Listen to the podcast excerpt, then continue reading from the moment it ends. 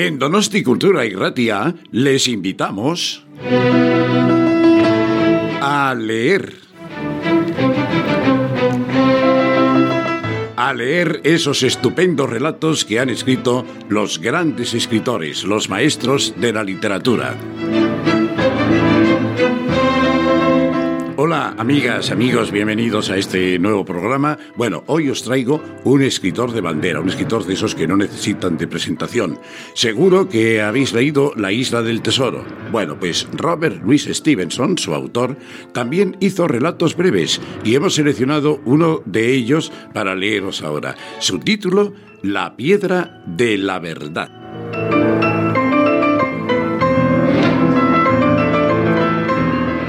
El soberano era un hombre respetado en todo el mundo. Su sonrisa apacible mostraba que vivía efectivamente a cuerpo de rey, pero en su interior su alma era pequeña y mezquina, como una arvejita. Tenía dos hijos. El menor era de su agrado, pero temía al mayor. Una mañana sonaron los tambores en el castillo y el rey partió con sus hijos a caballo, seguido por una importante escolta. Marcharon por dos horas hasta llegar al pie de una montaña oscura, muy escarpada y casi sin vegetación. ¿Hacia dónde vamos? preguntó el hijo mayor. Atravesaremos esa montaña, dijo el rey, y sonrió para sí. Mi padre sabe lo que hace, replicó el hijo menor. Cabalgaron dos horas más hasta llegar a orillas de un río negro que era increíblemente profundo. ¿A dónde vamos? preguntó el mayor. Cruzaremos el río Negro, dijo el rey, y ocultó una sonrisa. Mi padre sabe lo que hace, dijo el menor. Luego de cabalgar todo el día, con las últimas luces del atardecer, llegaron al borde de un lago donde se alzaba un castillo. Ese es nuestro destino, dijo el rey. Es la morada de un rey que también es sacerdote. En esa casa aprenderán cosas muy importantes. El señor de la casa, que era rey y también sacerdote, los aguardaba en la entrada. Era un hombre de aspecto solemne. A su lado estaba su hija. Tenía la belleza del amanecer, la sonrisa suave y los párpados entornados con regato. Estos son mis dos hijos, dijo el primer rey. Y esta es mi hija, dijo el rey, que era también sacerdote.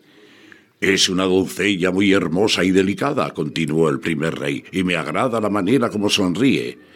Tus hijos son gallardos, respondió el segundo rey, y me gusta su seriedad. Los dos reyes se miraron y se dijeron, puede que esto resulte bien. Entretanto, ambos jóvenes contemplaban a la doncella. Uno de ellos palideció y el otro se ruborizó, mientras ella miraba hacia abajo y sonreía. Esta es la doncella con la que me voy a casar, dijo el hermano mayor, pues creo que me ha sonreído. Pero el menor tomó al padre del brazo. Padre, dijo, eh, permíteme decirte una palabra al oído. Eh, si cuento con tu apoyo y aprobación, ¿no podría ser yo quien se casara con la doncella, puesto que me parece que es a mí a quien sonríe? Y yo te digo, contestó el rey su padre, la paciencia asegura una buena cacería y guardar silencio es signo de prudencia. Entraron en el castillo y fueron agasajados con un festín. La casa era hermosa e imponente y los jóvenes quedaron maravillados. El rey, que era sacerdote, estaba sentado en la cabecera de la mesa y permanecía en silencio. Así que los jóvenes mantuvieron una actitud reverente. La doncella le servía con su discreta sonrisa, de modo que el corazón de los jóvenes se colmaba de amor. Cuando el mayor se levantó al amanecer, encontró a la doncella hilando, puesto que la joven era hábil y diligente. Doncella, le dijo, quiero casarme contigo. Debes hablar con mi padre, respondió, mientras miraba hacia abajo sonriendo y lucía como una rosa. Su corazón me pertenece, se dijo el hijo mayor, y cantando se encaminó hacia el lago. Poco después llegó el hijo menor. Doncella, le dijo, si nuestros padres lo aprueban, mucho desearía casarme contigo. Puedes hablar con mi padre, respondió ella. Miró hacia abajo, sonrió y floreció como una rosa. Es una joven respetuosa de su padre, se dijo el menor. Será una esposa obediente. Y entonces pensó, ¿qué debo hacer? Recordó que el rey, su padre, era sacerdote, así que se dirigió hacia el templo y sacrificó una comadreja y una liebre. Rápidamente se propagaron las noticias. Los dos jóvenes y el primer rey fueron convocados ante el rey, que también era sacerdote, quien los aguardaba sentado en su trono. Poco me importan bienes y posesiones, dijo el rey, que también era sacerdote, y poco el poder pues nuestra vida transcurre entre las sombras de las cosas y el corazón está hastiado del viento. Pero hay una cosa que amo y esa es la verdad. Y solo por una cosa entregaré a mi hija y esa es la piedra de la verdad.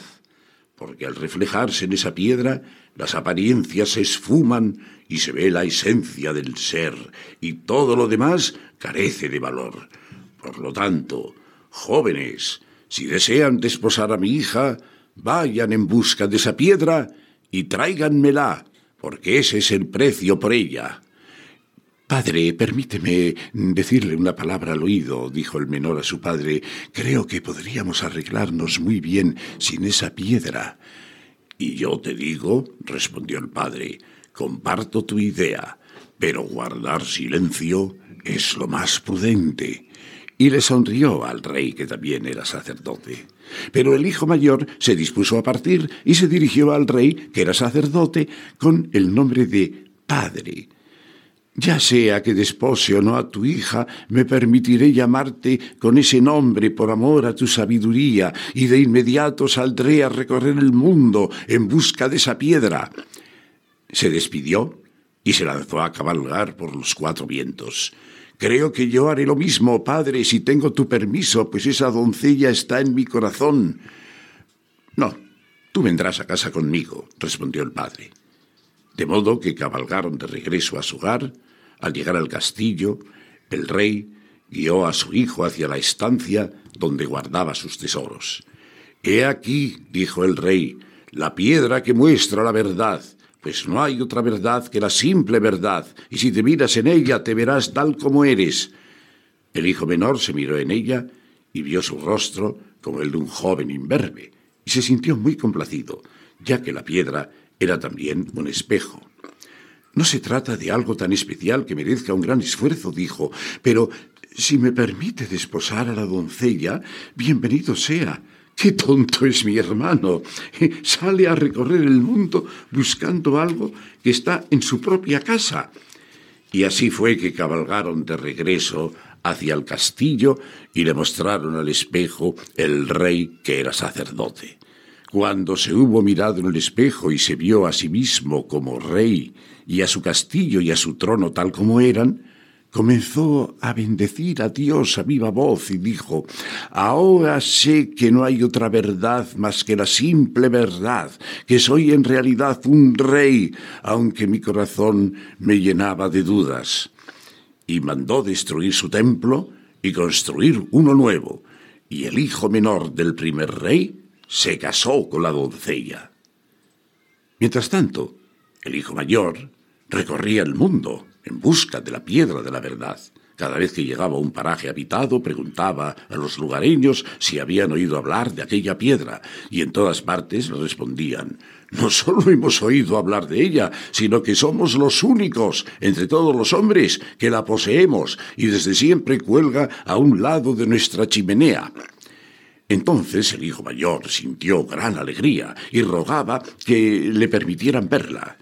Algunas veces se trataba de un trozo de espejo que reflejaba las cosas tal como se veían, y el joven decía No puede ser esta, porque tiene que haber algo más que la apariencia. Otras veces se trataba de un trozo de carbón que nada reflejaba, y él decía Es imposible que sea esa, pues ni siquiera muestra las apariencias. En más de una ocasión encontró una piedra de toque real, de bellos matices, lustrosa y resplandeciente. En tal caso, rogaba que se la dieran.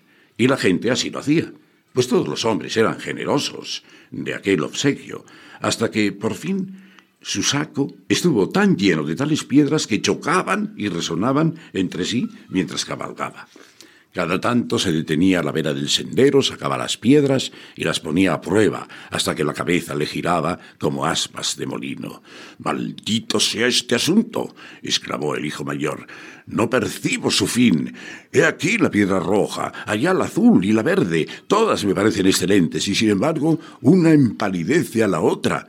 Maldito sea el trato, si no fuera por el rey que es un sacerdote y al que he llamado padre, y si no fuera por la hermosa doncella del castillo que endulza mis labios y colma mi corazón, arrojaría todas las piedras al agua salada y regresaría a mi hogar para ser un rey como cualquier otro. Pero él era como el cazador que ha visto un ciervo en las montañas y aunque caiga la noche y se encienda el fuego y las luces brillen en su hogar, no puede arrancar de su corazón las ansias de poseer aquel ciervo. Y bien, después de muchos años, el hijo mayor llegó a la orilla del mar. La noche era oscura y el lugar desolado. Se sentía el clamor de las olas. Por fin divisó una casa y a un hombre sentado a la luz de una vela, pues no tenía fuego. El hijo mayor se acercó a él y el hombre le ofreció agua para beber, pues no tenía pan, y movió la cabeza cuando le habló, pues carecía de palabras. ¿Tienes tú la piedra de la verdad? preguntó el hijo mayor, y cuando el hombre asintió con la cabeza, exclamó Debí haberlo imaginado. Tengo conmigo un saco lleno de piedras. Y rió, aunque su corazón estaba exhausto.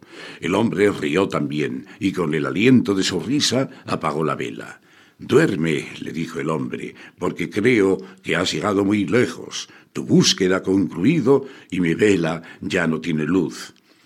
Entonces, por la mañana, el hombre puso un simple guijarro entre las, en sus manos. Eh, carecía de belleza y de matices. El hijo mayor lo miró con desprecio, meneó la cabeza y se fue, porque aquello le parecía muy poca cosa. Cabalgó durante todo el día, tranquilo de mente y aliviado su deseo de cazar. ¿Y si este pequeño guijarro fuera la piedra de la verdad después de todo? murmuró para sí, se apeó del caballo y vació su saco a un lado del sendero.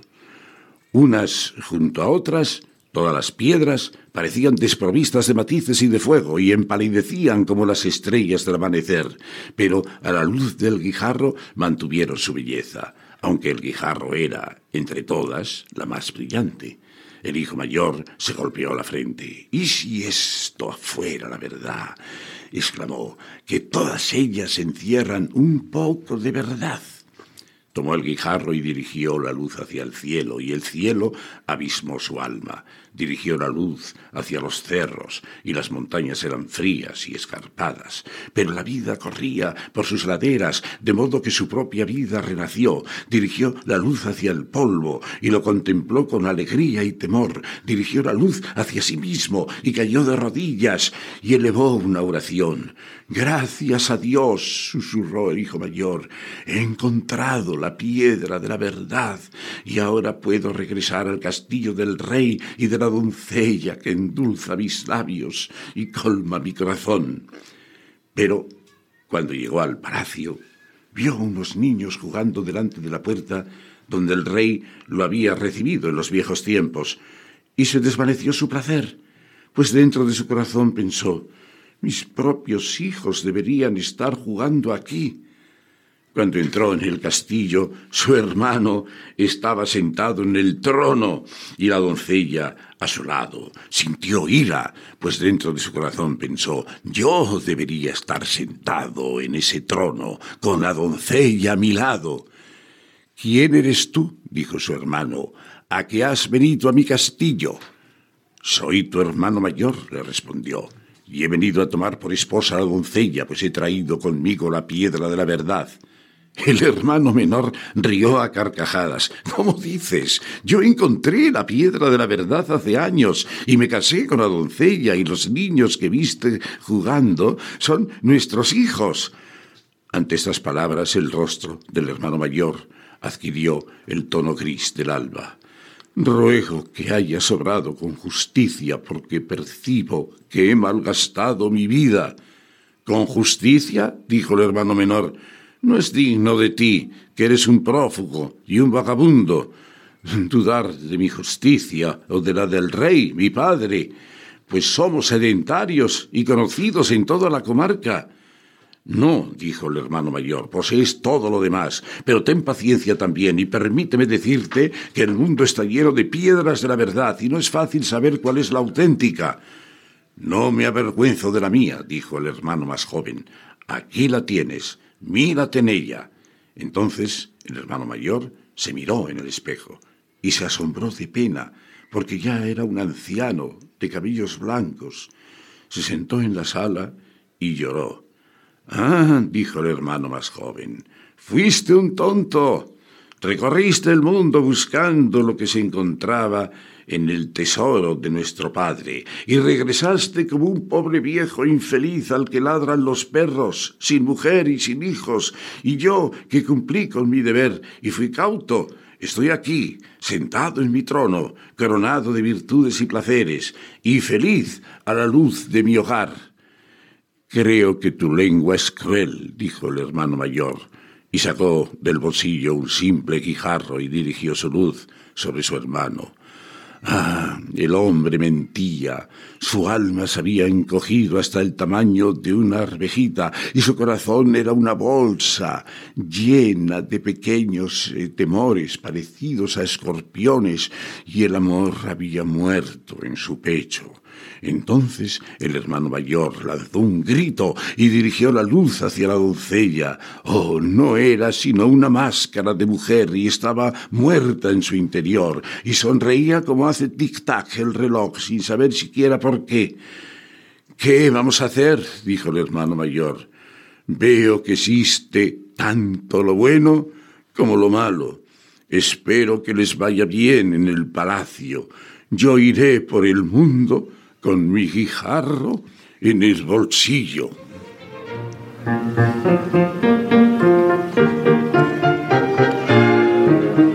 Bueno, pues este es el relato del, de la isla del tesoro de Stevenson. Ya veis, también sus cuentos son preciosos. La piedra de la verdad. Espero, o esperamos, Beñat Sanchustegui, que estuvo en control y quien nos habla, esperamos que os haya gustado y os citamos una próxima semana, y ya sabéis, siempre con la consigna a leer.